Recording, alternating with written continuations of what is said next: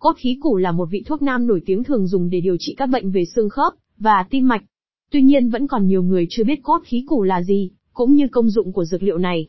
Hãy cùng chúng tôi tìm hiểu những thông tin thú vị về cốt khí củ nhé.